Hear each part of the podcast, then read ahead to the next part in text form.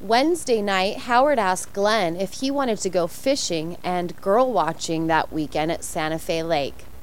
We'll leave Friday morning and return late Sunday night, he said.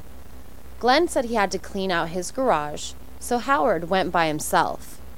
Howard had also planned to lie around the hotel pool, soak up the sun, read a good book, and look at pretty women in their bathing suits.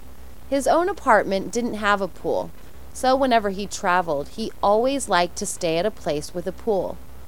But when he arrived at the hotel about noon, he saw that there were no pretty girls at the pool. There were no girls at all. There was nobody at the pool because the pool was empty. It was being repaired all that week. The staff had forgotten to tell Howard this little detail. Howard called Glenn late Friday night. How was the fishing? Glenn asked. Didn't see any, didn't catch any, replied Howard. Well, did you catch any women? No, and don't even ask me how many beauties I saw at the pool. I didn't go to any bars, but I did go to a Mongolian all you can eat place and had a good dinner. I think one of the waitresses liked me. She asked me if I wanted extra ketchup.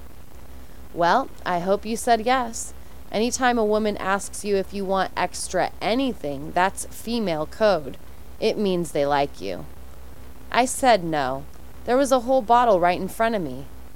Well, you blew it. I don't know when you're going to learn to pick up on those signals.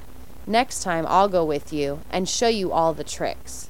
If you knew all the tricks, you wouldn't be divorced three times.